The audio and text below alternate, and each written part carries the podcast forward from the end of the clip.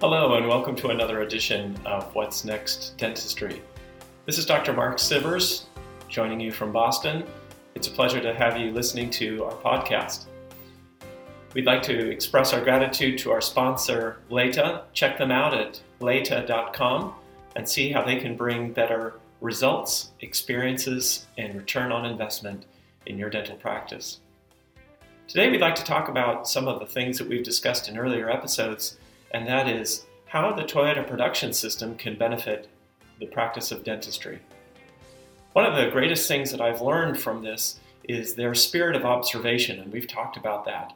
But as they've implemented that observation, it's been fascinating to see how they've done it. So they've watched and watched, and they've wanted to see when the actual problems arise and why they're arising. And it hasn't been a hypothesis of why they arise, it's been through actual observation. And then they will make changes, and then they will see what results those changes bring. So they've come up with a schematic for this, and they call it plan, do, study, act. And I'd advise you to write that down, and that is your process, is how you go about these things in your dental practice. You plan something, and then you go ahead and you do it. And then you study it, or in Toyota terms, you'd actually observe it. And then you would re implement that plan, or you would, as the term goes, act. So come up with an idea, plan, go and do that idea, do, and then study that and figure out what's going wrong or how you can improve it, and then go and act. So plan, study, do, act. As I've taken a deep dive into this in my own dental practice, we uh, did this on many different levels, and I'd like to share a couple of examples with you. The hygienist had an hour to get everything set up, seat their patient, do the initial evaluation, clean their teeth, polish their teeth, strip the room, and be prepared for their next patient. And we said, okay, that's great. We want you to have an hour. And the question is, what are you doing with that hour's time? And they said, well, it depends on the patient. And we said, well, we need to have a standardized process. So let's standardize this so that you're prepared for whatever needs to be done regardless of the patient. So their plan was to have everything in one kit. So we put everything in one kit, and they ended up with a kit that really gave them unlimited uh, access to whatever they needed, and it was sitting right there in front of them they started using that kit. So that's the do in the uh, plan, do, study, act. And what they found is that they had their instruments in all different order. So when they reached up to get the Explorer, reached up to get the mirror, they never quite knew where that was in the kit. They knew it was in the kit, but the question was where. So then they decided, great, we're going to put the instruments that we use the most closest to us in the kit, and the instruments that we use the least farther from us. And every kit is going to be set up the same way, in the same order. So that ended up shaving off an enormous amount of time during their procedure because they were no longer fumbling for instruments.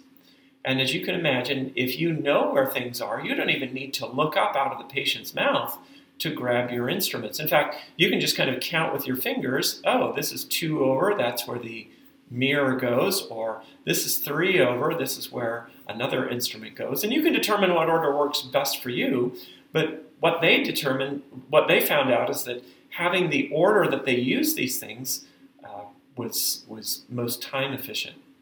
So that was their do of the plan do, and they studied it and they timed themselves and they realized, gosh, this one curette I'm using only a third of the time. This other one I'm using half. So that should be closer to me than the other one. And so they're saving time both in motion, they're saving time in having memorized where their instruments are, they're saving time in mentally having everything standardized, and they're also saving time in having a process. And whether it be Jane, or whether it be Mary, or whether it be Elga, or whether it be Bertha, these are made up names, of course. But whatever the name of the hygienist, they were using the same order, and they weren't using it because Mary said, This is the way I want to do it. They were using it because on a stopwatch, they realized I'm using this 90% of the time, so that should be closest to me. And I'm using this other instrument 70% of the time, so that should be the second instrument from me. And then the third instrument and the fourth instrument and so forth and so on. But it was wonderful because then it was no longer, oh, Mary's getting her way or Jane's getting her way. It was observation, facts, data were telling us what order to put these things in. So for a while they started doing this, and then they realized what happens was every once in a while we need this rare instrument. And we said, How often do you need that instrument? And they said, Well, we might use it once every other day. And we said, Great, put it in the kit. And then they said, Well, we have this other instrument that we use about once a month. And we said, Unless there's space in the kit, don't put that one in the kit. But what you really want to make certain is, is that every single space in the kit is full. So you know visually when you've finished that all of the instruments that you need are in that kit. And it's really thanks to Toyota that they learned this because sometimes their kit was half full and sometimes it was half empty. Sometimes they had two kits. But they realized if every single space is occupied in that kit, they know that they have, without even thinking really, they know that they have everything in their kit. And so at the end of the procedure, they just close it up and it makes its way into sterilization. So we strongly recommend this idea of come up with a plan, do it, study what you're doing, and then act. And you'll find that the acting brings about even further progression and either further development of what you're doing. Let me give you some examples of that. So the hygienists had these kits, they had instruments in every single slot in the kit. The kits would have a lid on them so that they could carry those kits, and they realized that having that lid is a critical step because as you're walking down the hall with your dirty instrument, if you were to round the corner, you could potentially puncture somebody else's skin if you were carrying your instruments in your hand, or if you were carrying your instruments without a lid on them, or if you were carrying your instruments in a tray. I think you get the idea. And so that lid was actually saving them not only time, but it was saving them from injury.